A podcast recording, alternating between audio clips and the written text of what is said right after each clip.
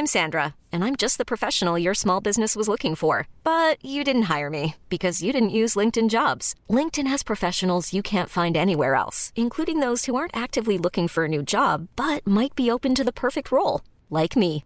In a given month, over 70% of LinkedIn users don't visit other leading job sites. So if you're not looking on LinkedIn, you'll miss out on great candidates like Sandra. Start hiring professionals like a professional. Post your free job on linkedin.com/achieve today. Je vais te dire une phrase un peu choc de mon père. Enfin, je sais qu'il il le dit gentiment. Mon père, c'est quelqu'un qui il est en mode être euh, marié, c'est c'est avoir un, c'est avoir un équilibre. Donc il va dire si quelqu'un n'est pas marié, il va dire oui, lui, il est déséquilibré, tu vois. Et donc lui, quand la dernière fois qu'il est venu euh, me voir, euh, lui, c'est, je crois que il sait, il sait très bien. Enfin, on en a déjà parlé. Il sait que c'est mort, quoi. que c'est mort pour avoir des enfants, c'est ça? Pour avoir des enfants et même euh, pour être dans une relation, je, enfin, D'accord. je suis pas sûr, quoi. Et lui, il me disait, bah, en fait, attention, parce que moi, je, je, je t'accepte comme ça, mais en fait, euh, là-bas, c'est, c'est un peu bizarre. T'es un peu ne pas être euh, marié, par exemple. C'est comme si euh, t'es pas, t'es pas complet, quoi. Est-ce que, est-ce qu'on peut te faire confiance, tu vois? Exécuté par qui? Fabrice Florent.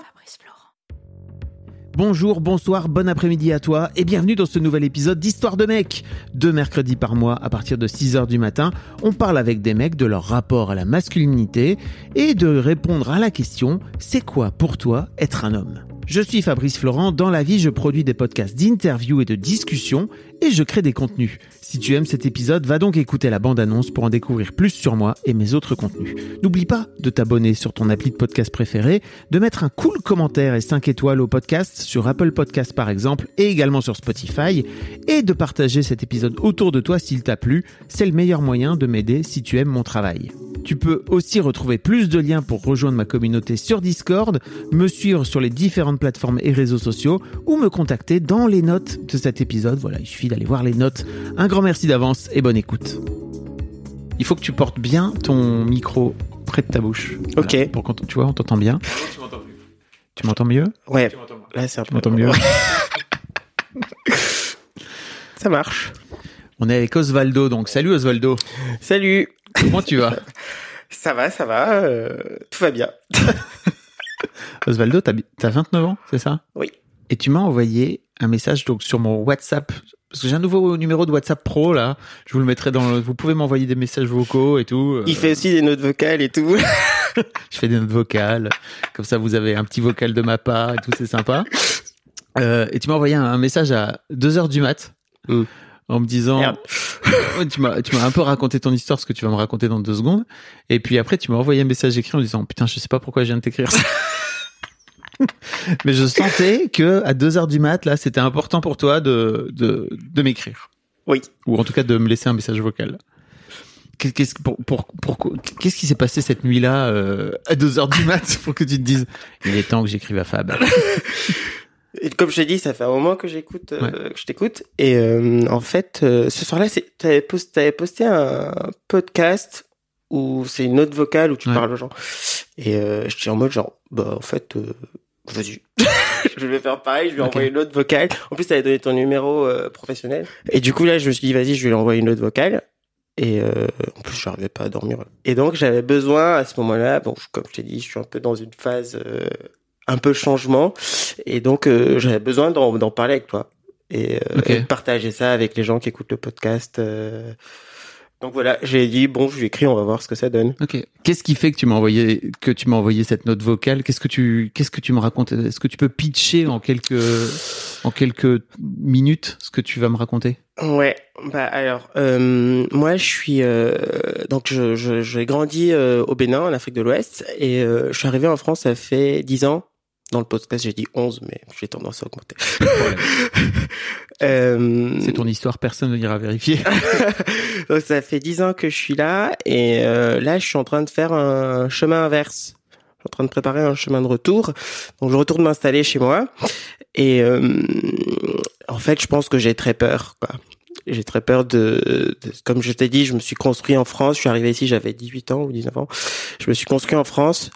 Euh, et là, c'est, je crois que je flippe de rentrer et de me retrouver euh, dans un contexte qui est pas du tout le même où les gens n'ont même n'ont pas le même rapport euh, à, euh, à, à, à tout ce qui concerne la masculinité, euh, le rapport aux femmes, le rapport aux gens, tout simplement. Et euh, comme ça me fait flipper, j'avais besoin de d'un exutoire pour en parler, parler avant de partir. Eh ben, merci de partager. merci de partager ton exutoire avec euh, les auditeurs. Tu me, dis- tu me disais que t'écoutais euh, The Boys Club depuis un moment, Histoire Oui. de mec aussi, c'est ça depuis un moment. Euh, mais alors, si tu veux, on peut commencer tout de suite et on va bien sûr parler de ton histoire. Mais en fait, c'est quoi pour toi être un mec? Alors, ah, c'est brutal. Je sais. je l'avais pas préparé celle-là. Comment ça, tu Oui, mais je je sais pas pourquoi j'ai pas posté du tout, alors que je la connais. Euh, pour moi, être un mec, je pense que c'est juste, euh, euh, bah, c'est juste avoir des, une bite et des couilles, quoi. Hum, Je pense qu'à part ça, euh, c'est, y a pas de, y a pas, y a pas, y a pas, y a rien de plus, quoi. Ok. Pour moi, c'est ça qui fait la, la- que je me considère comme un mec. Ok. C'est tout. Aussi simple que ça. D'accord. J'imagine que ça a un peu évolué. Euh, là, aujourd'hui, tu as 29 ans par rapport à, je sais pas, quand tu avais 15 ou 16 ans et que tu vivais au Bénin, non? Ouais, bah si tu veux, moi depuis que je suis quand je depuis que je suis petit, euh, j'ai une tante que j'adore qui m'a toujours appelé mademoiselle Ok. parce que du coup en fait euh, je traîne toujours avec des meufs, Ouais. beaucoup et parce que je m'entends mieux avec les Mhm. filles et du coup euh, je pense que mon rapport enfin avant je me posais enfin je je me considérais pas vraiment comme un mec. Je ne- ma mère elle m'a dit que quand j'étais petit, je mettais des robes et tout parfois. euh, je me considérais vraiment pas comme un mec. Bon, maintenant, je mettrai pas de robe, Ouais. mais euh, en même temps, je me sens pas non plus euh, dans le cliché du mec, tu vois, Ouais. l'image du mec euh, baraque euh, qui qui en impose et tout. Donc, je je, je, pense que ça n'a pas trop changé. Pourtant, Entre- t'es grand, enfin, tu vois, t'as...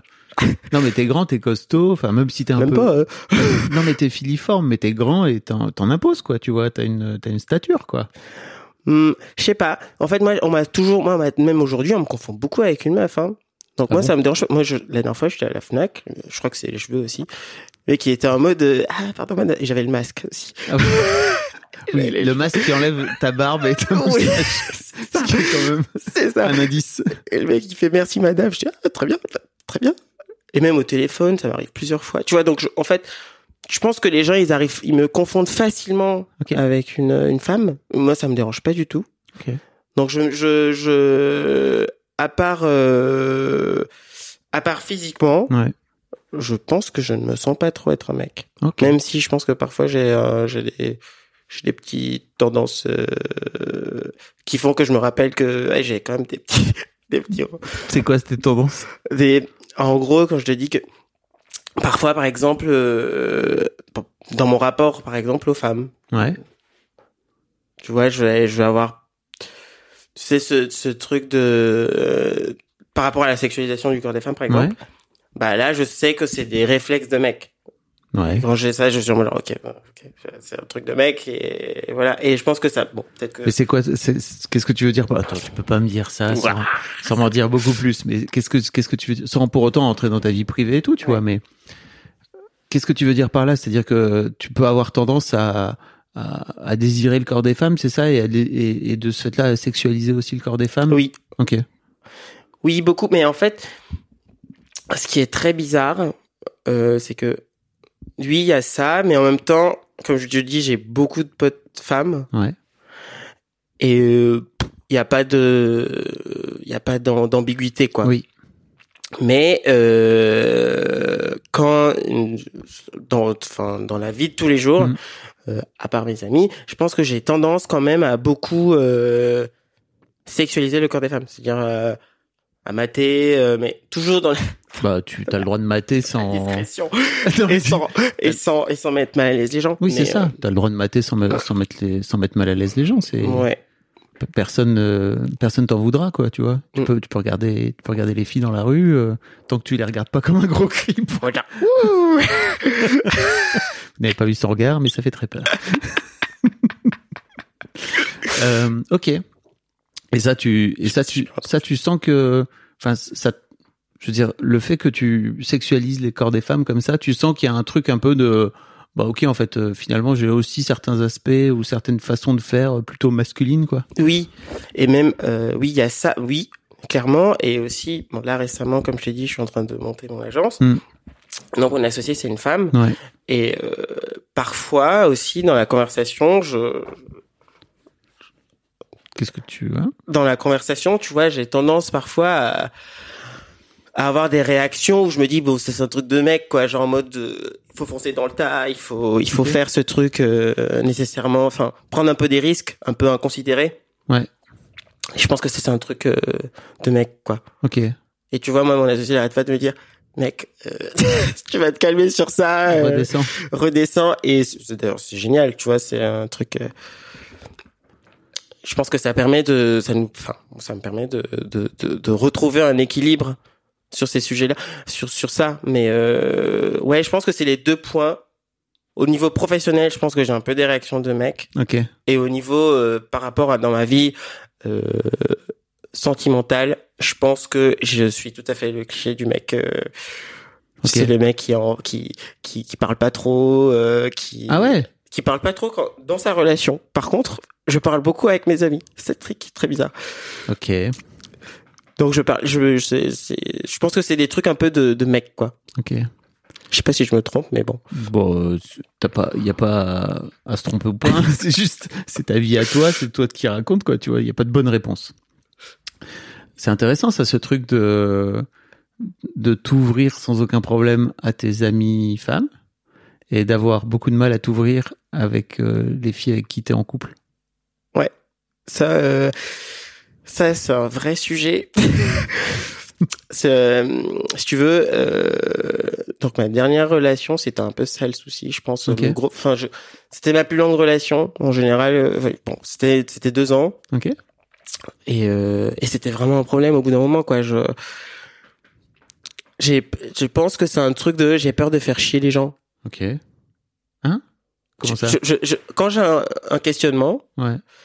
Bah, je vais pas, je vais pas avoir tendance à en parler. euh, bon, surtout du coup dans ma relation, je vais pas avoir tendance à en parler. Tu vois, je vais, je vais dire, bah en fait, c'est dans ma tête. Je vais essayer de, De le gérer. de gérer, d'intérioriser le truc, de, de, de laisser un peu couler. Et en fait, euh, à un moment, ça, ça sort. Mais ça sort pas. J'ai aussi l'impression que je m'exprime mal parfois. Ça sort pas. Le truc que je veux dire sort pas. Ouais. C'est un autre truc qui sort, qui n'a rien à voir. Tu vois Rien à voir. qui n'a rien à voir où je me rapproche même pas du sujet et même moi après je me dis bah en fait euh, c'est quoi le sujet? Et tu vois donc je suis un peu Tu, tu veux dire qu'en fait, euh, à ce moment-là, tu sors peut-être de la colère sur un, parce que t'as peut-être, je sais pas, emmagasiné de la colère ou de la tristesse ou je sais pas quoi par rapport à un sujet qui, qui te fâche avec euh, la personne avec qui t'es Mm. et que euh, plutôt que de l'exprimer sur ce sujet-là, tu viens trouver un truc qui n'a strictement rien à voir, c'est ça?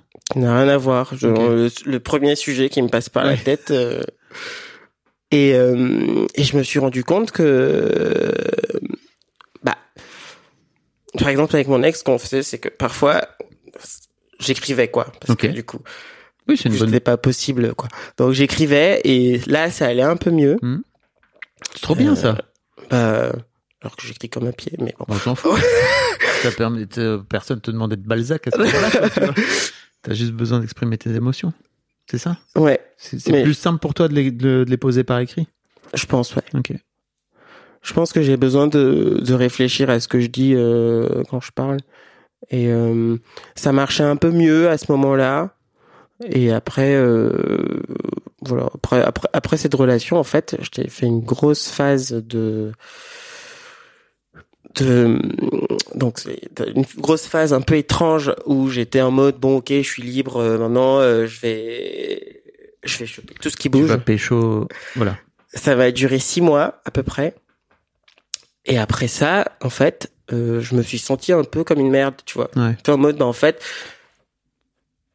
c'est comme si je consommais des gens. Ouais. Et, et, euh, et depuis, bah, je suis un peu en mode, euh, je, je ne peux plus, j'ai l'impression que je ne peux plus être en couple. À ce point-là? Ouais. Genre là, j'ai même, enfin, j'ai peut-être aussi qu'il y a le fait que je pars et que du coup ça me retient. Oui, Je pense que ça joue énormément. bah oui, parce que tu, tu le prévois depuis un an, c'est ça que... Ouais. Oui, Je pense que ça doit jouer. Mais euh, si tu veux, euh, c'est un peu normal, non? Tu vois, de te dire, bah je vais pas me projeter dans une relation ou trouver quelqu'un avec qui... bah, hum, tu vois, il y a des, par exemple, il y a des gens Hmm. avec qui je sentais Qui avait moyen. qu'il y avait un truc bien qui pouvait se passer. Hmm.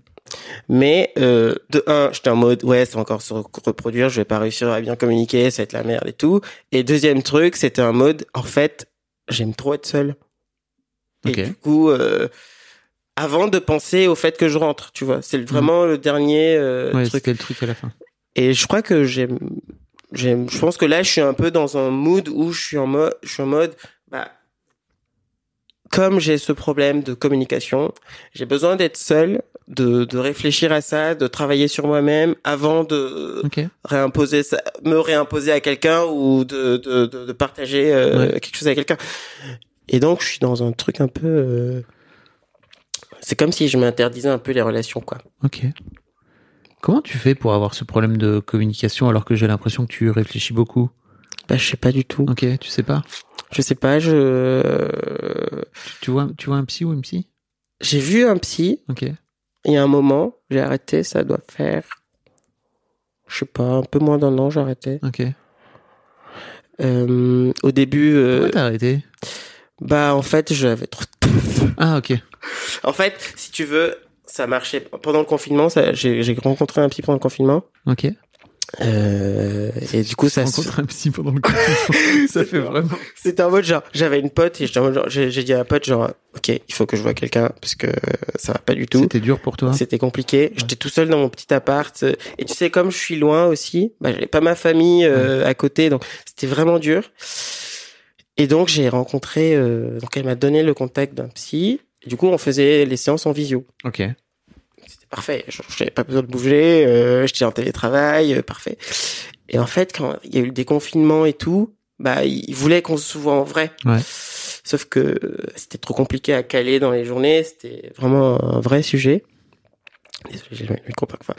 Et une- Tu crois que c'était aussi une forme d'excuse que tu que tu te donnais pour peut-être, je sais Mhm. pas. Non, je sais pas. hein, je pose C'est la question. possible. C'est possible. Parce que C'est une forme, c'est une façon de prendre soin de soi, quoi. Tu vois, d'aller, de prendre du temps pour euh, pour aller voir un thérapeute. Non mais c'est clair. Mais tu vois, moi, c'est c'est aussi un truc, que, truc de mec, c'est que j'ai pas tendance à prendre soin de moi. Mm. C'est vrai que je me laisse un peu en genre, oh, bon. j'ai mal à la tête, je suis en oh, On est des bonhommes. on va, pas mal. on va boire de l'eau, ça va passer. On va boire de l'eau. Ceci dit, le mal de tête parfois passe juste en buvant de l'eau. Si c'est vraiment, vrai. si c'est persistant, faut, faut aller, faut aller voir, quoi. Faut- Tu vois, j'aurais pas tendance à. euh, C'est vrai que je me laisse un peu. Mm. Euh, Je prends pas trop soin de moi. Euh, et, et le truc du psy, par contre, euh, je sais pas si, si c'est trop ça parce que finalement j'aimais bien les séances. Ouais. Parce que ça me permettait de parler et de, de dire des choses que et de réfléchir à certaines choses auxquelles je je n'avais pas pensé. Genre ça m'a fait comprendre par exemple que, enfin je le dis comme ça, mais tu vois c'est mon rapport à ma famille Mm. et c'est un truc où je m'étais jamais questionné Mm. dessus et là ça m'a vraiment aidé à avancer sur ça. Donc je sais pas si je me faisais une excuse pour pas y aller parce que finalement j'aimais bien, mais euh, je pense que je pense que c'est autre chose en fait. Je pense que ce qui se passait c'est que dans mon travail, je voulais toujours être euh, très performant Mm.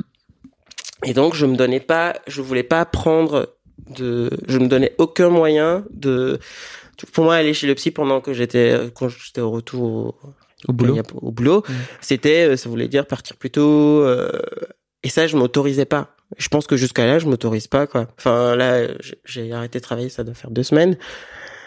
Je peux te dire que je, je, je m'autorise pas à prendre des, des, à prendre, euh, à m'arrêter pour dire, bah, j'ai un rendez-vous médical. C'est un truc, euh, je surtout, pense- surtout que là, je vois, tu vois, qu'il y a vraiment un sujet sur lequel tu pourrais aller creuser, justement, tu vois, avec un psy ou une psy, de venir te dire, bah, j'ai ce sujet-là de communication, dont Mm. ça, t'as l'air de bien communiquer avec tes amis. bah oui. Oui. Donc c'est vraiment quand c'est amoureux, quoi. C'est ça. Mais après, après, il y a aussi un truc, je pense que. Je pense que quand même, même si je, je, je parle beaucoup avec mes potes, il y a quand même des trucs où je suis un peu plus en mode. Euh, il y a des sujets où je, je, réfléchis beaucoup avant de dire quoi. Par exemple, là, pour, pour, pour la création de ma boîte, c'est quelque chose que j'ai pas trop échangé, j'ai pas trop échangé sur ça. Ok. Alors que pourtant, on parle de plein de trucs. euh, alors que je, ça me faisait, c'est un truc qui me faisait très très peur, tu vois. Et je, je ça, j'ai un peu gardé. Pourquoi? Je sais pas. Je pense que, euh, je sais pas. J'ai un peu gardé. J'étais un peu en mode, non, non, je vais pas trop en parler et tout. Et, euh, euh, et ouais. Je, Les sujets qui te font peur, c'est dur d'aller les. ouais, je pense qu'il y a peut-être de ça. Hmm. Je pense dès que moi j'ai un peu un- j'ai une inquiétude sur un truc, en fait, quand c'est pas joyeux, je suis en mode, non, je vais pas en parler. Casser l'ambiance. Je vais casser l'ambiance. Le mec, c'est juste. Putain, moi, je viens juste pour faire la fête, hein, d'accord? La vie est une fête. Euh, si, si la vie est pas une fête, euh, ça m'intéresse pas. Mais c'est vrai que les gens ils me disent toujours genre mec, est-ce que tu peux t'énerver? Est-ce que tu peux Mhm. euh, être triste et tout? Et euh, en fait je pense que c'est parce qu'en fait je quand c'est pas joyeux et quand c'est un peu euh, badant bah je le garde quoi Ok. et c'est un peu con de faire ça je C'est pense pas con déjà parce que c'est juste que tu te fais du mal. C'est Mm. pas con. C'est il y a pas il y a pas à mettre, je crois, euh, un adjectif négatif ou euh, c'est juste tu, tu te fais du mal et t'es c'est dommage. C'est dommage. C'est tout, tu vois. C'est Ouais. euh, pas con. C'est juste euh, bah tu te fais du mal. mais là récemment j'ai un donc un de mes seuls potes mecs Ah t'as pas beaucoup de potes mecs. Ouais, pas Yes. beaucoup. Et euh, un de mes seuls potes maîtres, que, enfin, c'est en gros, c'est, marrant, c'est l'ex d'une de mes potes Mm. avec qui je m'entendais super bien. On s'est rencontrés, en direct, on, on s'est kiffé, on s'entend super bien. Et lui, il habite pas à Paris. Il passe de temps en temps et euh, je pense que c'est la seule personne avec qui je je peux parler de tout quoi. Ok. Et on, se- on se le dit souvent, tu vois, genre, mec, franchement, tous les deux, on peut tous dire et tout. Et, euh, et euh, je pense que ça doit être la seule personne, ouais. Ok.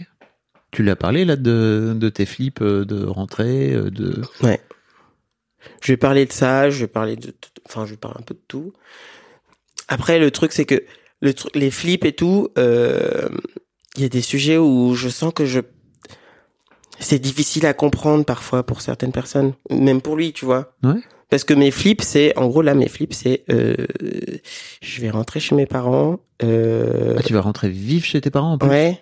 Mais au pourquoi? début, bah, au début, Ah oui, pour euh, le temps, je le peux temps de faire- trouver. je peux Oui. pas faire de visite là d'ici. Oui, oui, tour Donc là, je vais rester deux, trois mois chez mes parents. Et je suis en mode, en fait, j'ai trop peur que ça se passe mal, quoi, que que mon nouveau mode de vie, ma nouvelle manière de fonctionner, ne ne, ne plaise pas, que ça clash, que et que je trouve pas d'amis euh, avec qui parler de ça. euh. Donc ça va au-delà de tes parents. Oui, ça va au-delà aussi de mes parents, c'est clair. Mais tu vois, et ça, ces choses-là, je peux pas. C'est difficile de dire ça. euh, Mon pote, par exemple, peut- c'est quelque chose qu'il a du mal à comprendre. En mode genre, bon, bah en fait, euh... c'est tes parents, quoi. Il- Ça va aller. euh, Mais souvent, on me dit ça, mais mais c'est vrai que ça devrait aller, quoi, sur mes parents. Mais qu'est-ce qui te fait peur, au fond? Pas que ça se passe mal, quoi. Je pense. Mais qu'est-ce qui peut mal se passer? Bah, par exemple, euh, je sais pas. non, mais je pense que surtout, Tu veux dire qu'ils acceptent pas le l'Osvaldo de 29 ans euh, par Ouais. rapport à celui qui les a quittés à 18, c'est ça? Ouais, que que je suis un peu, que, je, que en fait, j'ai peur d'être un étranger encore, quoi. Ok. Je pense que ça, c'est un truc qui me fait très peur. Hmm. Parce que je pense que je, ça, ça se profile un peu déjà.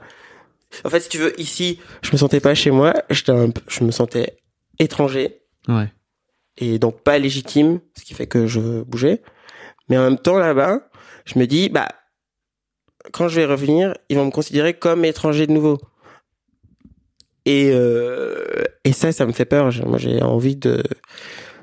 En fait, je pense que j'ai j'ai très envie de me sentir chez moi, quoi. Là, en ce À moment, c'est... Ouais, à la maison. Il y a un podcast très cool qui s'appelle À la maison.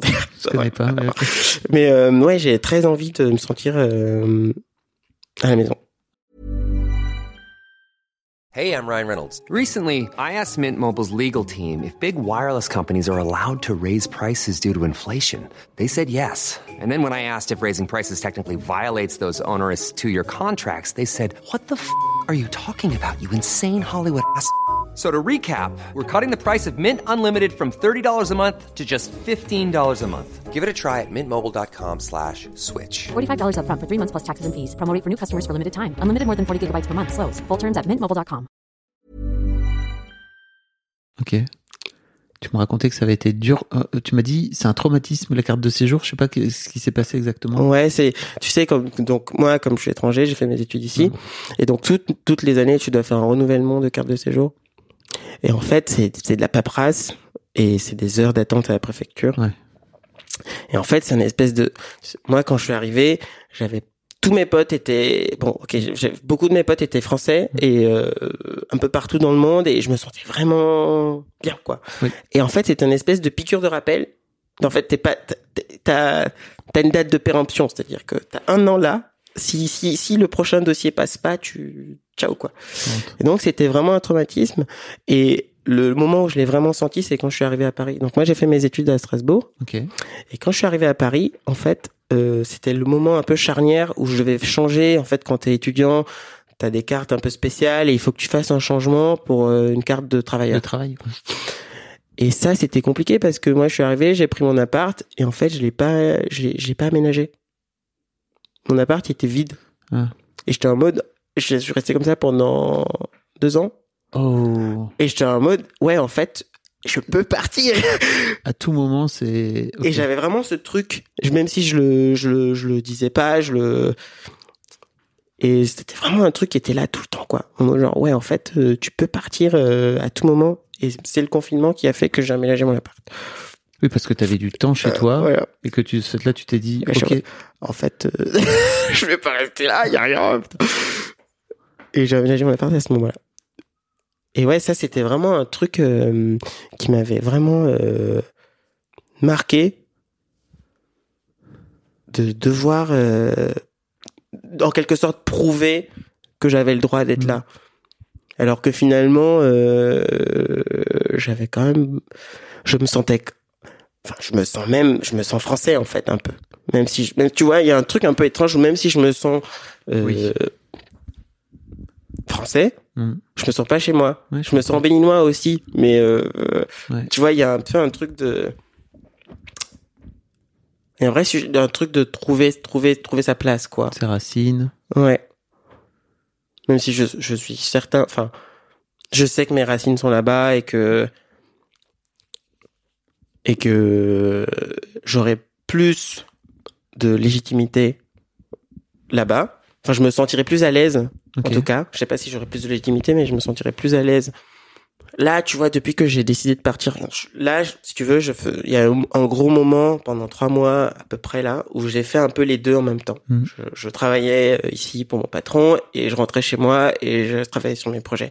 Et je, sentais vraiment que je changeais, mon cerveau il changeait. Oui. C'était vraiment ici, euh, j'étais un peu craintif de tout ce que je faisais, même si apparemment, enfin, on me disait que je le faisais bien, mais j'étais pas, j'étais en mode ah putain merde, peut-être que je me loupe et tout. Je, je- j'étais pas très à l'aise Ah ouais? dans mon métier, Alors que. bah alors que apparemment Ouais, ça t'es- allait. Oui, c'est. T'es diplômé. Enfin, tu, tu bosses depuis. Tu bosses depuis combien de temps lors de ce fait-là en ça archi? fait quatre ans Ok. que je travaille. Oui, donc t'es- t'as t'as de l'expérience. euh. Ouais, mais je sais pas, j'avais vraiment un truc, tu vois, quand un truc quand on faisait des réunions, j'osais pas prendre la parole. Ça c'est un truc. Même si j'étais en mode genre ouais, mais en fait, euh, ce que j'ai à dire n'a aucune importance. Genre moi je je je j'étais pas à l'aise du tout. Et quand je rentrais chez moi et que je faisais mes propres trucs, bah j'étais très très à l'aise quoi. Je je sentais que voilà, c'était ma place un peu. Alors, Et, ça, euh, ça devient d'où cette euh, cette histoire de manque de légitimité? Ça a commencé quand j'ai arrêté, quand j'étais plus en études en fait. Dès que je suis rentré dans le monde du travail, j'ai eu ça. En fait, j'ai changé, j'ai fait deux, j'ai donc j'ai fait deux agences d'archi moi. Une agence où on était trois. J'étais le premier employé de, c'était un couple et Ouais. moi j'étais le, le gamin qui venait d'arriver. Et même là, on était trois, ça va quoi. Tu, Mm. tu, tu- mais j'étais pas à l'aise, tu vois. J'avais ce truc de ah c'est mes boss, donc en fait je peux pas être complètement moi. Donc je- j'étais très sage et tout, alors qu'en fait euh, je fais beaucoup la fête quand même. J'étais vraiment dans un truc. Je pense que mes anciens boss ils me connaissaient pas du tout. Ils étaient en mode en fait. euh, Mais t'avais peur de te montrer tel que t'étais ou et tu te disais que peut-être ça allait te, je sais pas, te jouer des tours ou? Hmm, je sais pas, parce que finalement, la- l'agence où j'étais après, je, enfin, enfin, non. Je montrais quand même que j'étais quelqu'un de, de, de, de- je me montrais pas complètement, ouais. mais je montrais quand même que bon, euh, je suis pas un, un gars qui reste dans son coin. Ouais. euh. je, je sais pas, je sais pas expliquer ça. Ok. Je sais pas, je, je, en tout cas, j'ai vraiment notifié que j'étais, que j'avais un problème de légitimité quand j'ai changé. J'étais étudiant, j'avais mes potes, on faisait, on faisait des trucs tout le temps, on, on avait un peu nos délires. Et dès que j'ai commencé à bosser pour des gens, j'étais en mode, ah merde, en fait, euh, faut que je fasse attention à ce que je fais, à ce que je dis, à, à tout ça. J'étais pas du tout à l'aise. Et, euh, Et tu sens que maintenant là que tu vas avoir ta propre agence, donc t'es en train de, je sais pas si on l'a dit, mais tu, tu, c'est oui, c'est, tu crées ta propre agence euh, au Bénin. ouais. Ça, ça va être plus simple pour toi? Parce qu'il y a, il y a ce côté, euh, ok, bah désormais je suis le boss, ou alors c'est parce que aussi tu, tu rentres, tu rentres au pays. Est-ce que ça, tout ça se, peut-être Ouais. se combine? Ouais, je, je pense que, je pense que ça va, enfin, je pense qu'il y a une combinaison, comme tu dis. Ouais. Mais je pense que aussi il y a ce truc de euh, la vraie raison, c'est je suis en mode il y a, y a plein de trucs le, le- quand tu vois l'écologie et tout, enfin tout, tout ce qui se passe un peu dans le monde, il y a des vraies problématiques dans le bâtiment, par exemple, et je trouve que euh, moi, euh, je ne suis pas euh, la bonne personne pour réfléchir aux problématiques d'ici parce que j'ai pas grandi dans ce contexte-là. Ouais. Je, je ne sais pas. Enfin, quand, moi, quand, enfin, je, je, c'est des trucs où je, j'ai, je peux parler, discuter parce que c'est mon métier, mais je me sens pas légitime de, de, de, de, de proposer des solutions. Ok. Alors que là-bas, bon, il y a aussi le fait que, enfin, je sais qu'il y a un vrai besoin de gens qui font mon métier déjà. Donc, je pense qu'il y a un peu d'opportunisme de, ok, en fait, je sais que là-bas, je vais, ça va être mieux euh, au niveau professionnel. Et après, il y a aussi ce truc de se dire, bah, en fait, euh, j'ai, grandi là et je peux apporter des réponses de ce que j'ai vu et de ce que j'ai vécu et de ce que j'ai appris ici aussi. Tu vois, c'est vraiment, euh, Ok. je, ouais, je pense que c'est un peu ça le truc. D'accord. Non, mais sais pas.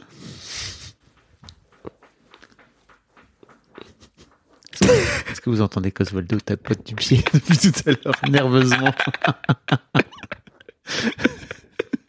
je réfléchis, ok.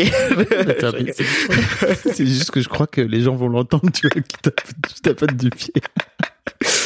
Mais euh, clairement, je pense que il y a un gros mélange de toutes ces inquiétudes, les inquiétudes, euh, même si je sens que ça va être plus serein là-bas, mais en même temps, bon, on sait jamais, mais il y a les inquiétudes professionnelles, mais il y a aussi le côté euh, est-ce que je vais être compris, est-ce que euh, je vais trouver ma place? Tout à l'heure, juste avant d'enregistrer, tu me disais, moi, je suis très woke. Voilà. Moi, je suis très woke, t'as dit. Et j'ai peur que le fait d'être euh, très woke, alors pour les gens qui savent pas, mais woke, en gros, c'est que tu fais. C'est les ennemis de la République, les woke. Ouais, c'est ça. Bah, alors après, si tu commences à rentrer là-dedans, les gens vont se perdre. Si, si, ils savent pas. Mais en gros, euh, c'est un terme américain à la base euh, qui est très positif, qui signifie bah, d'être éclairé, de faire attention à tes privilèges, de faire attention à, à globalement comment les gens vivent entre eux, euh, des différentes euh, oppressions qu'il peut y avoir dans le monde, dans le système, etc., dans la société. Euh, et bien sûr, tu dis que c'est les ennemis de la République parce que les, les pas mal de gens de droite et les courants de droite euh, ont récupéré tout, ont récupéré ce terme pour en faire un peu une insulte en fait, Mm, Euh, alors qu'en fait à la base c'est pas du tout une insulte. tout, et, quoi. et donc de ce fait-là, ce qui s'est passé, c'est que en contrepartie de ce de cette récupération de la droite, euh, il y a les gens qui se disent woke, qui disent que maintenant ils en font une blague, donc ça devient impossible à comprendre pour les gens qui sont pas éclairés et qui savent pas du tout de quoi ça parle. Euh, donc bref. Faut brouiller les pistes. Ah ben c'est ça, faut. Mais, mais c'est intéressant aussi de voir à chaque fois comment comment les les, les différentes euh, parties en fait se, se positionnent, tu vois, en fonction de l'un qui récupère le le truc de l'autre pour en faire euh, une insulte. Toi après t'es obligé d'en faire une blague pour faire en sorte de. Bon bref. Ça devient un jeu de ping-pong Ah. impossible, quoi. Voilà. Alors qu'à la base, tout ça est tout simplement, toi tu le dis, j'imagine, pour juste te dire, moi j'ai essayé de grandir en ayant conscience de qui je suis dans le monde, euh, de, de du fait de, enfin, de ton identité, de comment ça, de comment tu te positionnes aussi, toi j'imagine en tant que mec euh, qui vient du Bénin, euh, noir aussi, euh, euh, qui est architecte, donc euh, qui j'imagine euh, est amené à avoir une position sociale euh, plutôt élevée, quoi. Bref, beaucoup beaucoup de choses. C'est quelque chose, j'imagine, que tu as appris euh, au sein de tes études en France, c'est ça, ou en tout cas qui t'a. Euh, oui, oui, je pense que, enfin, pas, pas tant dans les études. Alors, je saurais pas, enfin, pas tant dans les études parce En que. tout cas, dans ton parcours. Oui, c'est ça. Mm. À l'école, enfin, à l'école d'archi, c'est pas, ouais. C'est pas le, c'est pas le wokistan, quoi. Ouais, c'est plutôt dans mon parcours, je pense. Ouais. Les gens, que j'ai rencontré des gens, amis. voilà, qui m'ont un peu euh, fait me poser des questions. Et je pense que aussi t'as ce truc de bon, en fait, comme tu je, je suis une personne noire, et du coup, je pense que t'as plus de facilité à te poser des questions quand t'es pas, euh, bon, dans mon cas où je suis pas euh, à la maison. Oui. T'as plus de facilité à te dire ah bah ok, en fait, je suis pas là. Je suis pas, je suis pas chez moi, Ouais. mais du coup, qu'est-ce que je suis, comment je suis, comment je me positionne, euh, Notamment, tu parlais de cette histoire de carte de séjour, euh, de piqûre de rappel tous les ans, qui te fait dire, ok, où est-ce que je suis, quoi? Ouais, c'est ça, exactement. Ouais. Et oui, est-ce que j'ai des privilèges? Qu'est- qu'est- qu'est- qu'est- qu'est- Qu'est-ce que c'est ces privilèges et tout ça? Et, euh, et une fois que tu te poses toutes ces questions, tu te rends compte que en fait tout le monde est tout le monde c'est compliqué quoi en fait. T'as des Pour résumer. c'est très compliqué. Il y a des gens qui qui qui qui ont qui qui font partie de minorités, Mm. mais qui en même temps ont des privilèges. De la même manière, t'as des gens qui sont complètement euh, euh, des Bah, des blancs euh, qui sont pauvres. euh, bah, tu Voilà, vois, exactement. T'as tout, quoi. et et que le le le pro- faut faut pas tomber non plus dans des espèces de séparation euh, noir blanc quoi c'est vraiment très compliqué ce genre de, de sujet et il faut que ch- que chacun c'est pas de l'individualisme je pense que c'est bien que chacun se se pose et Mm. et y réfléchisse Et ça, typiquement, ces questions-là, et j'imagine ce parcours euh, qui t'a fait toi aussi progresser euh, en tant que qu'Osvaldo, que jeune mec de 29 ans que tu es, t'as peur, parce qu'on revient à ces peurs, Mm. qu'une fois euh, au Bénin, tu te retrouves peut-être en décalage, c'est ça? Ouais Ok. clairement je pense que ouais c'est souvent quand j'ai quand j'ai j'ai j'ai par exemple j'ai- un frangin avec mon frangin avec lequel je parle le plus donc moi j'ai un rapport assez bizarre à ma famille. Je suis Ouais. pas très famille. Je suis un peu éloigné de ma famille sauf mon père avec qui je parle beaucoup et un de mes frères. Et quand on commence à aborder ces sujets-là je, je sens tout de suite que je sens tout de suite que le mec il me dit Eh, mec Alors attends, c'est- ton frère, c'est ça? Oui Ils ont, en fait, c'est quoi ta famille? Comment, elle- à quoi elle ressemble? Donc, alors- frère, sœur? Moi je suis le Benjamin Ok, J'ai trois grands frères. Ok. J'ai pas tous les âges en tête. c'est pas grave. À peu près 5 ans de décalage entre eux à chaque fois. Ok, et 5 ok. ans avec moi. Et euh, donc j'ai pas de sœur. Mon grand regret. J'aurais aimé avoir une grande sœur. Mm. Et, euh, et donc tout le monde, toute ma famille habite euh, au Bénin. Et donc le seul contact qu'on a euh, quand je rentre pas, c'est euh, WhatsApp euh, pour discuter de temps en temps. Et t'es le seul à être parti du, Oui. du Bénin pour faire tes études? Pour faire mes études. Donc tout le monde est un peu parti à un moment de sa vie, mais pas aussi longtemps. Ok. Euh, donc ouais, là, je suis le seul à être parti longtemps. Et, et je pense que il s'attendait pas du tout à ce que je rentre. Quoi. Là, là, là j'avoue que je me suis un peu battu pour faire accepter aux gens que je rentre, par bon exemple. Tu vois, moi, quand j'ai annoncé à mon père que je rentrais, il était en mode, bah, fais pas ça, quoi. Ah ouais vois En mode, euh, Mais pourquoi en mode, en fait, bah, je pense qu'il y a aussi ce truc de, t'es en France, ça se passe bien, t'as un métier, tu vas tout foirer pour venir euh, pour venir ici alors qu'il y a pas grand chose qui se passe ici. Hmm. Je pense qu'il y a cette image de c'est l'Afrique quoi. Ouais. Tu vas pas revenir en Afrique Ouais, quand ouais, même, tu vas pas faire ça. Et, euh, et tu vois, rien que sur ça, je me sens déjà en décalage. Tu vois, genre, tu vois, là, je me force un peu pour euh, pour arriver, et là, je me dis, bah, euh, je vais devoir prouver que je me suis pas planté, quoi. Parce que tout le monde m'a dit, mec, tu te plantes. Et moi, je- Plante de revenir? ouais, Ok. tu vois. Et donc t'as ça, et t'as aussi ce truc en plus de, bah, il suffit pas de montrer que que c'est possible de, de faire des choses là-bas, mais il faut aussi pouvoir se sentir à l'aise, pouvoir discuter avec les gens. Et, et dans ma famille, en tout cas, euh, je, je, je vois déjà que c'est un truc impossible, quoi. Je pourrais pas trop, euh, je pourrais pas trop leur dire d'aller, euh, je sais pas, euh, se poser des questions sur leur euh, classe sociale, euh, en mode genre, euh, vous vous rendez pas compte que vous êtes privilégié, et tout. Enfin, tu vois, je, je, Tu viens d'une famille aisée, c'est ça? Plutôt aisée? Ça va. Ok. Donc ça, c'est un truc. euh, tu vois, je- moi, c'est un truc je m'étais pas rendu, je me rendais pas compte jusqu'à ce que je parte. Ouais. Et là, je me dis, bah, en fait, euh, si, ça va, quoi. te- Et je pense que, je pense que dans ma famille, on se rend pas compte Ouais. forcément de ça. Et une fois qu'on s'en est rendu compte, ça, ça permet de, de pouvoir aussi dire, euh, bah, de pouvoir un peu clarifier les choses qu'on fait, quoi. Moi, ça m'a beaucoup aidé à, bah, ça a joué dans mon choix de retourner, quoi. Je suis en mode, bon, ok, en fait, je vais profiter un peu de, de ces privilèges, quand même. Parce que du coup, euh, ça m'ouvre des portes sur place que je ne peux pas ouvrir ici. En Mm. fait, ici, j'ai l'impression que j'ai un plafond de verre au-dessus et que je peux pas.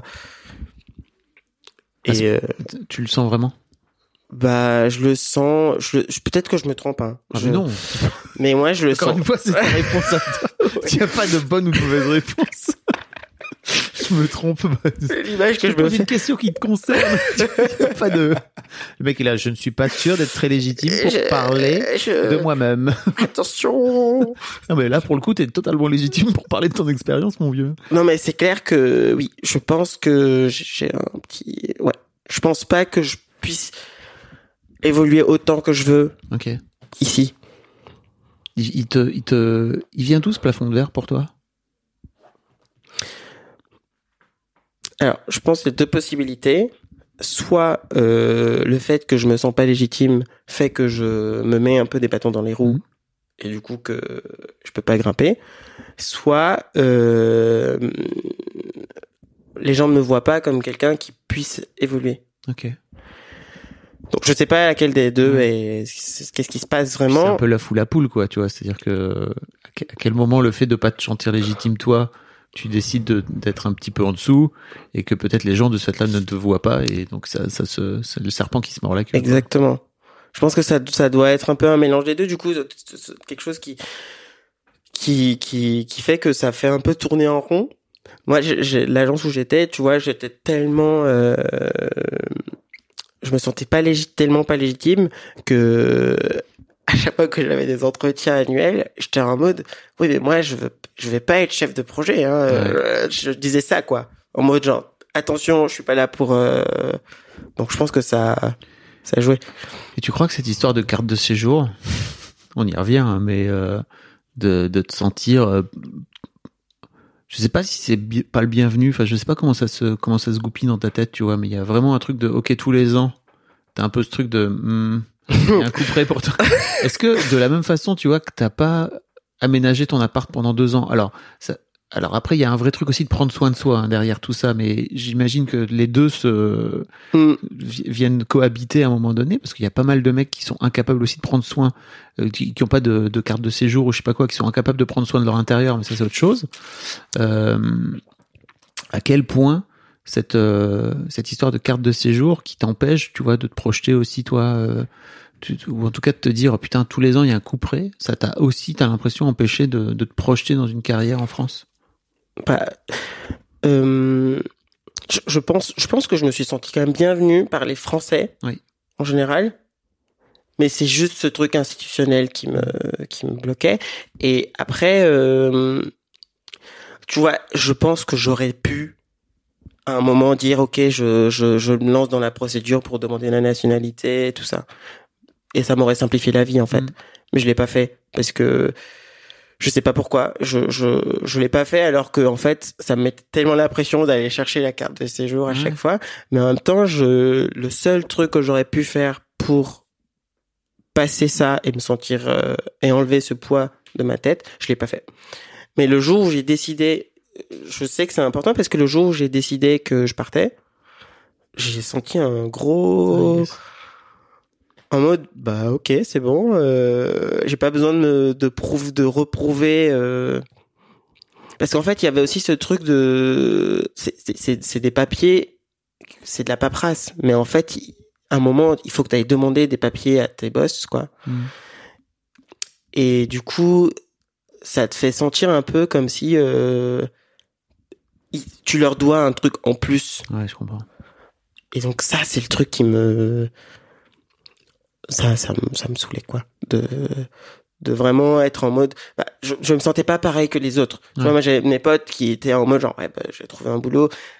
Typiquement quand je suis quand j'ai hum, quand je suis arrivé à Paris euh, en fait quand j'ai demandé quand tu demandes ton changement de statut ils te disent euh, il faut que tu sois dans une dans un travail peu importe et que tu restes deux ans euh, dans ce travail. Sauf qu'en fait moi j'avais envie de changer de boulot à un moment. Et mes potes ils pouvaient changer de boulot. Et moi j'étais pas censé pouvoir changer de boulot. Et ça je trouvais ça juste insupportable. Mm. alors que moi je voulais bouger. Du coup je l'ai quand même fait. Et j'ai dû tout recommencer. Ça m'a ça m'a ça m'a- ça m'a Ouais. saoulé mais je l'ai quand même fait. Mais tu vois c'est comme si j'avais eu une punition derrière d'avoir fait ce que tout le monde faisait quoi. Donc je pense que effectivement ça m'a ce traumatisme là ça joue sur plein de choses. Mm. Sur euh, sur mon rapport euh, au, au travail à la légitimité à, à plein de choses Et T'as l'impression que si la France t'avait un peu mieux accueilli, ou en tout cas t'avais foutu moins de bâtons dans les roues euh, pour administratif notamment, euh, t'aurais pu envisager de, de faire une carrière ici? Ouais je pense Ah ouais. Mm. Donc, je a- pense que oui donc il y a aussi une forme de, euh, alors c'est pas un gros mot pour moi, mais tu vois de fuir un peu euh, ce, de fuir un peu cette situation instable en fait chez, pour toi en France quoi, c'est ça? Je pense que oui, c'est un peu un. Tu vois, ce que je trouve un peu stupide, c'est que ça fait. J'ai, j'ai, je, je comprends que quand t'arrives, euh, on veuille te vérifier Mhm. euh, des choses. C'est normal. C'est comme ça dans tous les pays. Mais en fait, je comprends pas que tu fasses 7 ans, non, 6 ans euh, d'études Mm. qui se passent bien et qu'après on, on te demande des comptes juste dingues quoi de- des trucs euh, de à prouver Mm. continuer à reprouver tout le temps que tu as le droit d'être là je trouve que c'est ça qui m'a un peu Ok. mais clairement je pense que si j'avais pas tout ça ça aurait changé euh, ça aurait changé la donne Et d'un autre côté, je te sens hyper content aussi d'aller tenter ton aventure euh, entrepreneuriale au Bénin, quoi. ouais Ok. C'est- C'est sûr que ça, euh, je l'ai vraiment cherché. En mode genre, je voulais vraiment y aller, Ouais, ouais. même si je savais que c'était compliqué. C'est pas du tout, c'est pas du tout ce que j'ai appris. Faut, en fait, là, il faut, faut que je réapprenne mon métier parce que c'est pas du tout le même métier là-bas. C'est autre chose. Et À ce point-là? ouais, c'est, enfin, il y a des choses qui se ressemblent. Enfin, c'est une maîtrise d'œuvre. tu- tu- Il y a des choses qui se ressemblent, mais en fait, euh, ça fonctionne pas du tout pareil, quoi. Rien que euh, le, le, le rapport, le, les, les gens, le rapport que les gens ont à l'architecture. Oui. Ici, ici, je pense que les gens, ils sont, c'est compliqué aussi, hein, mais je pense qu'il y a déjà un peu plus de gens qui qui savent que euh, l'architecture c'est important. Euh, être dans un l'espace, c'est quelque chose qui se réfléchit. Ouais. C'est pas un truc qu'on fait comme ça à l'arrache. Ouais. Et là-bas, c'est Ah plus bon compliqué. c'est c'est un truc un peu plus compliqué de faire comprendre aux gens. En fait, euh, on va réfléchir à Mhm. l'espace et ça aura un vrai impact sur ta vie, quoi. Donc, euh, donc ça c'est un risque, mais en même temps, je suis en mode bah je vais apprendre quoi. C'est Ouais. l'aventure. Et, et pour ça, je pense que j'avais aussi vraiment besoin de de de, de, de, de, de- En fait, ce que je veux dire, c'est que j'ai fait une expérience avant. J'avais, en fait, ça fait un moment que j'y pense, donc ça fait un an. J'ai tenté une fois de trouver un collectif avec qui travailler. Euh, ça m'a pas plu parce qu'en fait, c'était que des mecs, je pense. Ah. On revient toujours à ce problème avec les gars. C'était que des mecs. Et tu- parfois, t'avais des présentations et, et les mecs, ils disaient, ouais, bah là, euh, le bureau, c'est pour monsieur, la cuisine, c'est pour madame, des trucs comme ça, un peu Ah chiant. oui. Et, euh, et là, en fait, j'ai vraiment très envie de rentrer parce que j'ai trouvé mon, mon associé, qui est une femme avec qui on peut vraiment... Je, je sens qu'il y a une complémentarité. Mm. Et moi, j'ai toujours été plus... Enfin, bon, tu sais maintenant, j'ai... Tout le monde le sait. hein. Ouais, Euh, c'est bon. la, la planète en- entière Je- c'est que t'as l'air d'être plus à l'aise avec les, beaucoup, beaucoup plus à l'aise, quoi. avec les femmes qu'avec les mecs. Qu'est- Qu'est-ce qui, on a, parce que finalement, on n'a pas beaucoup parlé de masculinité, mais j'adore vraiment parler de, de, tu vois, de tes, de, tes prises de tête où j'ai l'impression que t'as le cul entre deux chaises à plein plein de niveaux. C'est trop cool. Enfin, c'est trop cool. Non, c'est pas trop cool. C'est pas cool, mais merci beaucoup de partager ça. Vraiment, c'est, c'est chouette de venir raconter ce qui se passe euh, profondément en toi. Euh, Qu'est-ce qui fait que t'as toujours eu du mal avec les mecs? Je pense que moi, j'ai été... Je fais partie des, des gens qui ont été un peu... euh, Je sais pas comment on dit en français, mais bullied. euh, Harcelé harcelé, Ouais. mais euh, de manière très insidieuse, pas au niveau, euh, pas au niveau euh, qu'on peut voir dans les séries américaines où le mec il se fait tabasser et Mm. tout, mais plus euh, en mode, euh, tu vois, moi j'étais au primaire, j'étais vraiment petit, très maigre, euh, très très timide. En fait, il y a eu un gros changement. Euh, À la maternelle, j'étais un peu surexcité. Ouais. Je suis arrivé au primaire et je suis devenu euh, très euh, calme et très rangé. Et, euh, et en fait, je voulais toujours traîner avec les mecs à ce moment-là. Enfin, même si euh, en fait, j'étais, je m'entendais déjà beaucoup plus avec les meufs, mais je pense que socialement, j'avais l'impression que Oui, il fallait que je sois Oui, c'est ça. T'as envie d'aller avec le groupe euh, pour lequel tu t'identifies, quoi. Exactement. Et, je- et ça marchait pas. Je me faisais un peu tège. Et, euh, et du coup, je pense que ça, ça m'a fait vraiment une espèce de haine des mecs. En mode genre, bah, en fait, euh, je vais pas dire, mais en fait, euh, ça sert à rien, quoi. C'est mieux de, de, de, de, de, parler avec des meufs qui étaient beaucoup plus ouvertes et qui, qui, avec qui j'avais plus de facilité pour, pour échanger. Et ma tante, ma fameuse tante là, Qui t'appelait mademoiselle. c'est beaucoup plus tard que j'ai compris, quoi. Parce que du coup, j'ai, j'ai, j'ai, j'ai, j'ai- sur le coup, je comprenais pas pourquoi elle m'appelait mademoiselle.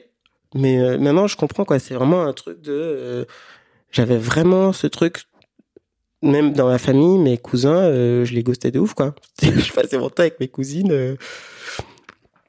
Donc ouais, c'est vraiment. euh, je pense, je, me je pense que ça vient du fait que euh, je m'étais fait rejeter par les Mhm. mecs, un peu euh, harcelé en mode genre. euh, Enfin, t'as pas forcément. Enfin, t'as pas forcément le droit de faire exactement comme nous. D'une certaine manière. Tu vois, au niveau des bêtises, par exemple, quand tu fais, quand tu, tu sens, tu te sens en équipe quand tu fais des bêtises ensemble et tout. Bah moi, je me sentais pas le droit d'aller faire des conneries avec eux, tu vois. Et donc ça me ça me mettait un peu de côté. Par exemple, un autre truc, je déteste le foot. Bah, du coup, ça, ça fait déjà une grosse barrière. Je- les gens, ils jouent au foot tout le temps. euh, Ouais. Je pouvais pas jouer au foot. Ah ça, le foot, c'est une purge. hein. Laisse-moi te le dire. Le foot dans les dans les cours. Euh... Et tu disais que tu avais un frère avec qui tu parlais beaucoup, c'est ça? Qui un- donc un grand frère, j'imagine?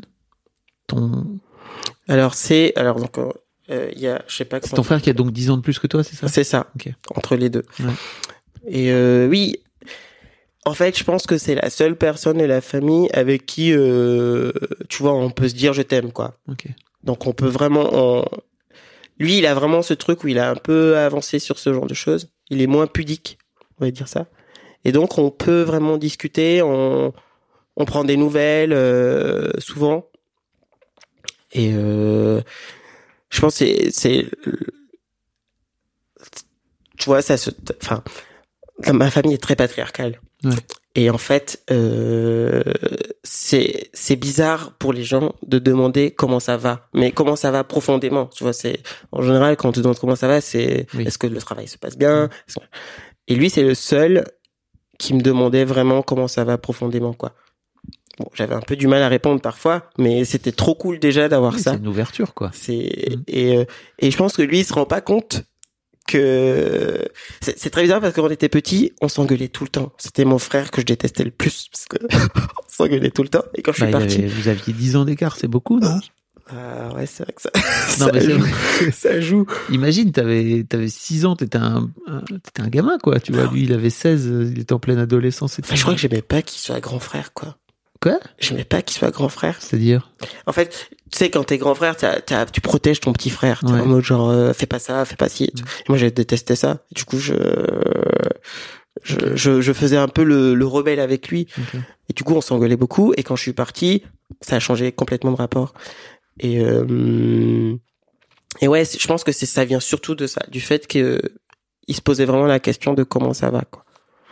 Et donc, c'était en train de me dire que, euh, si j'ai bien compris, la société béninoise, enfin, t'as un peu peur de comment, comment la société, le, le patriarcat euh, made in euh, Bénin, euh, alors qu'en France, bah, on l'est. Aussi, est complètement patriarcal aussi, mais je, je sais pas, d'ailleurs, peut-être tu pourras en parler. Mais ça veut dire qu'il y a moyen, ton frère vit au Bénin, ça veut dire qu'il y a moyen de, d'évoluer, tu vois, en étant capable de dire je t'aime à un autre mec? Hmm. C'est Ouais. dur? C'est pas évident? Enfin, oui. Enfin, lui, oui, mais en même temps, euh, je pense qu'il y a des sujets que qui vont être impossibles à aborder, quoi. Ok. Comme quoi? Bah, hum, je sais pas. euh, par exemple, c'était très marrant, mais euh, moi j'avais fait mon, mon- à l'école d'archi quand tu finis, tu fais un diplôme, un, un, un projet de fin d'études. Et moi j'avais embarqué euh, mon meilleur pote pour faire euh, euh, un projet au Bénin. Du coup on était parti au Bénin. Hmm. Mon meilleur pote est homosexuel. Et en fait, euh, le problème c'est que quand on est arrivé là-bas, je me sentais super mal parce qu'il pouvait pas, il pouvait pas assumer son homosexualité et du coup je pouvais pas, euh, je, je me sentais, je me sentais comme si je l'embarquais dans un truc Ouais. compliqué et du coup on habitait dans, chez mes parents pendant dix jours et c'était impossible de- d'en parler avec qui que ce soit tu vois même mon frère euh, Même ton frère Wok. oui, impossible de. Ah, oui, impossible de, de, de, de- d'en parler, quoi. De dire, euh, parce que tout le monde lui disait, ah, et ta copine et tout, machin, et, et lui, il était mal un peu. Et je- tu vois, c'est des choses comme, c'est ce genre de choses, euh, Question con, mais pourquoi il pouvait pas l'assumer? Parce qu'en fait, euh, bah, déjà, c'est, c'est illégal. Ouais. là-bas. Non, mais c'est important de le. J'étais pas sûr, hein, mais je pose la question parce que je... C'est illégal. Ouais. Donc, premier gros bug. tu, tu risques quoi alors la prison euh, Alors, j'ai pas regardé, mais je crois que ça doit être la prison. Ok. Euh, et le deuxième truc, c'est que, enfin, tu pourrais te dire c'est illégal, mais bon, les gens ils peuvent euh, quand même l'assumer dans la société. Mais si tu l'assumes, en fait, c'est paria direct, quoi. Et euh, Et même au sein de ta famille, tu crois? Si, si Ah toi oui. t'avais amené, tu ah vois? oui, ah oui, ouais, ouais, c'est ah sûr. c'est chaud. Je pense que, je pense que premièrement, si ils étaient au courant que mon pote était homosexuel, déjà ils auraient tout de suite dit que moi j'étais homosexuel aussi, donc m'auraient catégorisé d'une certaine manière. Et deuxième chose, ils auraient jamais, euh, ils auraient pas pris euh, la- le euh, notre démarche de la même manière, tu vois. Ouais. Nous on était là, on était en mode ok, moi j'ai grandi là-bas mais je connais pas du tout en fait. Et du coup, moi, pendant ces dix jours-là, on était, on était en vadrouille, Ouais. on a découvert le pays. Ils auraient pas du tout pris les choses de la même manière, quoi. Ça aurait été très compliqué, je pense. Donc, sur ce genre d'avancée, on va dire sociétale, Mm. ça, c'est des choses qui m'inquiètent énormément. Ouais. De, en fait, euh, bah, si j'ai un pote gay, euh, je vais pouvoir dire, enfin, je m'en fous, enfin, je m'en fous qu'il soit gay, quoi. Ouais. Et du coup, là, je, tu vois, là-bas, si, si ça arrive, bah, ça veut dire que je devrais toujours calculer. C'est une pression en plus. Bon, lui aussi, hein, faut penser aussi que lui, euh, ça doit être euh, plus la merde dans sa tête que dans la mer, dans la mienne à ce moment-là. Mais euh, Oui, ce qui n'empêche pas que la merde dans ta tête est légitime, tu vois, t'as le droit. Toujours pareil. rappel, rappel à l'ordre de légitimité. Pardon, euh, j'ai juste envie de te dire, euh, effectivement, le, ça doit pas être simple pour lui, mais le, ça doit pas être simple pour toi non plus, quoi. Mm. Ok. Oui, j'imagine à quel point ça doit te, ça doit te poser des questions. Ouais. Et tu vois aussi, euh, tu vois, par exemple, mon rapport aux femmes. Moi, je, ou alors à la paternité. Allons, par contre ça. Moi, je suis en mode, je veux pas d'enfant. Ok. Je veux pas être père. Ah oui, Et ça, euh, je, le- je le dis depuis euh, que j'ai 10 ans. oh, ça n'a pas changé. ok. Peut-être que ça peut changer, mais je suis en mode non, tu vois. Moi, je veux pas te dire, tu verras quand tu seras grand. T'as compte pas sur moi pour te le dire. Ça. Moi, je trouve que c'est une très bonne, c'est une très bonne chose de savoir à peu près où tu veux mettre les pieds sur ce Et sujet. ça, je sens que ça va être un vrai sujet parce que moi, quand j'avais, euh, j'étais en France déjà, je- j'étais en troisième année de licence, donc je devais avoir, euh, je sais pas, 22 ans. Ma belle-sœur me disait déjà, tous mes frères ont des enfants. Elle était déjà, c'est le prochain, là. Tic tac. tic tac. Et moi, j'étais en mode, bah non, en fait, euh, je vais pas avoir de gosse. Et tout le monde te dit, ouais, t'es t'es petit, tu vas grandir, Oui. t'inquiète. Dix ans plus tard, eh bien non. enfin non, même pas dix ans. Euh, Tu sais, peut-être, peut-être que oui, je vais Oui. grandir, mais euh, en fait, euh, même là, pas on- grandir, c'est juste peut-être tu vas changer d'avis. Voilà. pas- Ça n'a rien à voir avec grandir. c'est S'il te ça. plaît. ok, ok, changer d'avis. Non mais je pense à tous les tous les gens de Child Free qui nous écoutent et qui ont décidé eux, tu vois, en conscience de pas faire d'enfants. quoi. Non mais c'est clair. Et du coup là t'es es en mode bah je- là je sais que ça va être en vrai, ça va être compliqué dans la Mm. famille de faire comprendre aux gens que euh, non j'ai huit neveux, je les adore. C'est c'est déjà ça va quoi. C'est bon. Pas besoin d'en rajouter. Pas besoin d'en rajouter là, c'est bon pour la planète et tout. ouais. Et de la même manière ça amène du coup rapport aux, aux femmes à la relation.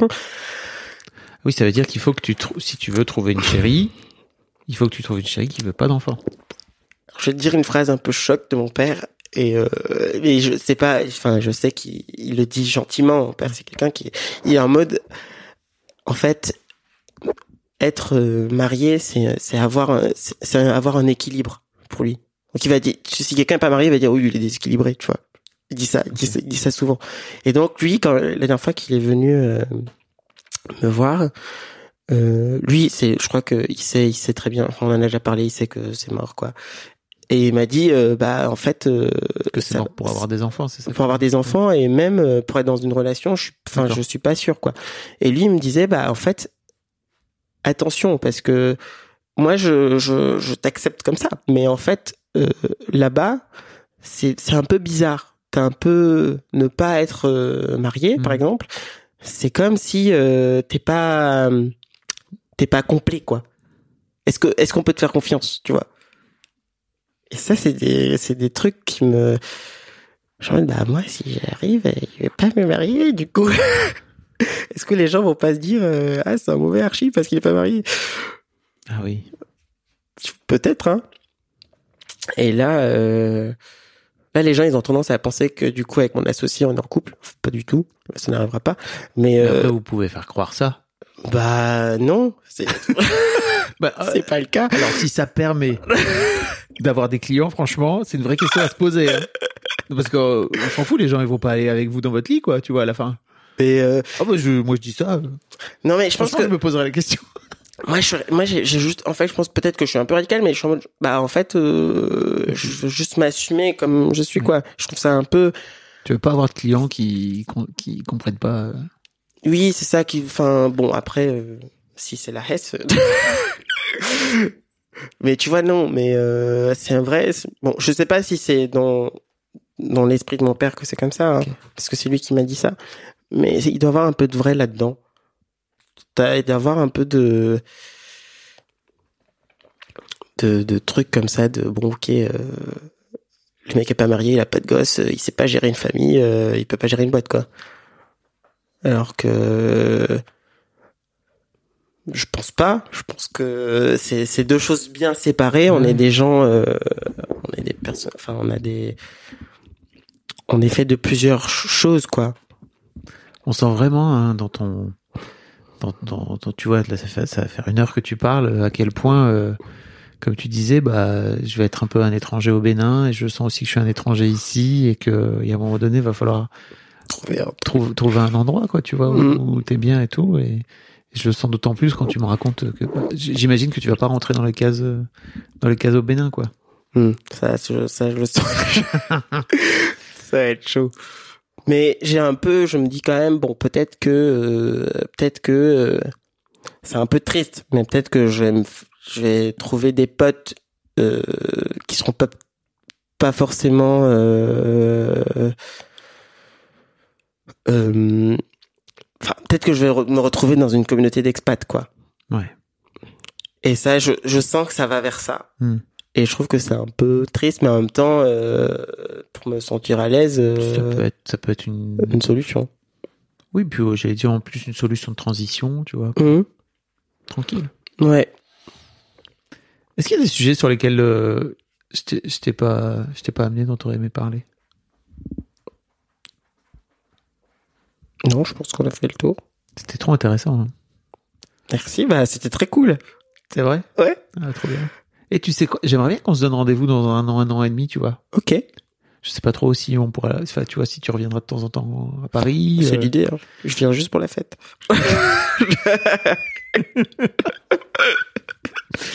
Mais euh, franchement, si tu si tu repasses euh, dans un an, un an et demi, j'aimerais bien avoir la suite de l'histoire, quoi. Ça serait cool. Merci beaucoup, Osvaldo. C'était vraiment canon. Merci Fab. Euh, bah, je, je te, je sais pas. Je- Merci à toi. C'était vraiment, c'était vraiment chouette d'avoir ton, d'avoir ton témoignage. Cool. Salut tout le monde. Je te souhaite tout le meilleur. Merci. Franchement. Un grand merci à toi d'avoir écouté jusqu'au bout. N'hésite pas à t'abonner au podcast dès maintenant pour ne manquer aucun épisode. Tu trouveras tous les liens dans les notes de cet épisode justement. Tu pourras également retrouver chaque veille d'épisode un extrait qui, je l'espère, te donnera envie d'écouter l'épisode complet le lendemain. Si tu découvres et que tu aimes ce podcast, tu devrais aussi aimer mes autres podcasts. Je t'invite donc à aller voir dans les notes de cet épisode ou sur fabflorent.com, f a b f l o r e tu verras, il y a tout un choix. Je te mets aussi dans les liens comment t'abonner à ma newsletter où je t'envoie régulièrement des nouvelles, comment te connecter à mon Discord, comment me contacter ou encore mes différents réseaux sociaux, etc. etc. Tu l'as quoi. Merci encore pour ta précieuse écoute et d'ici au prochain épisode, je te souhaite une très belle vie.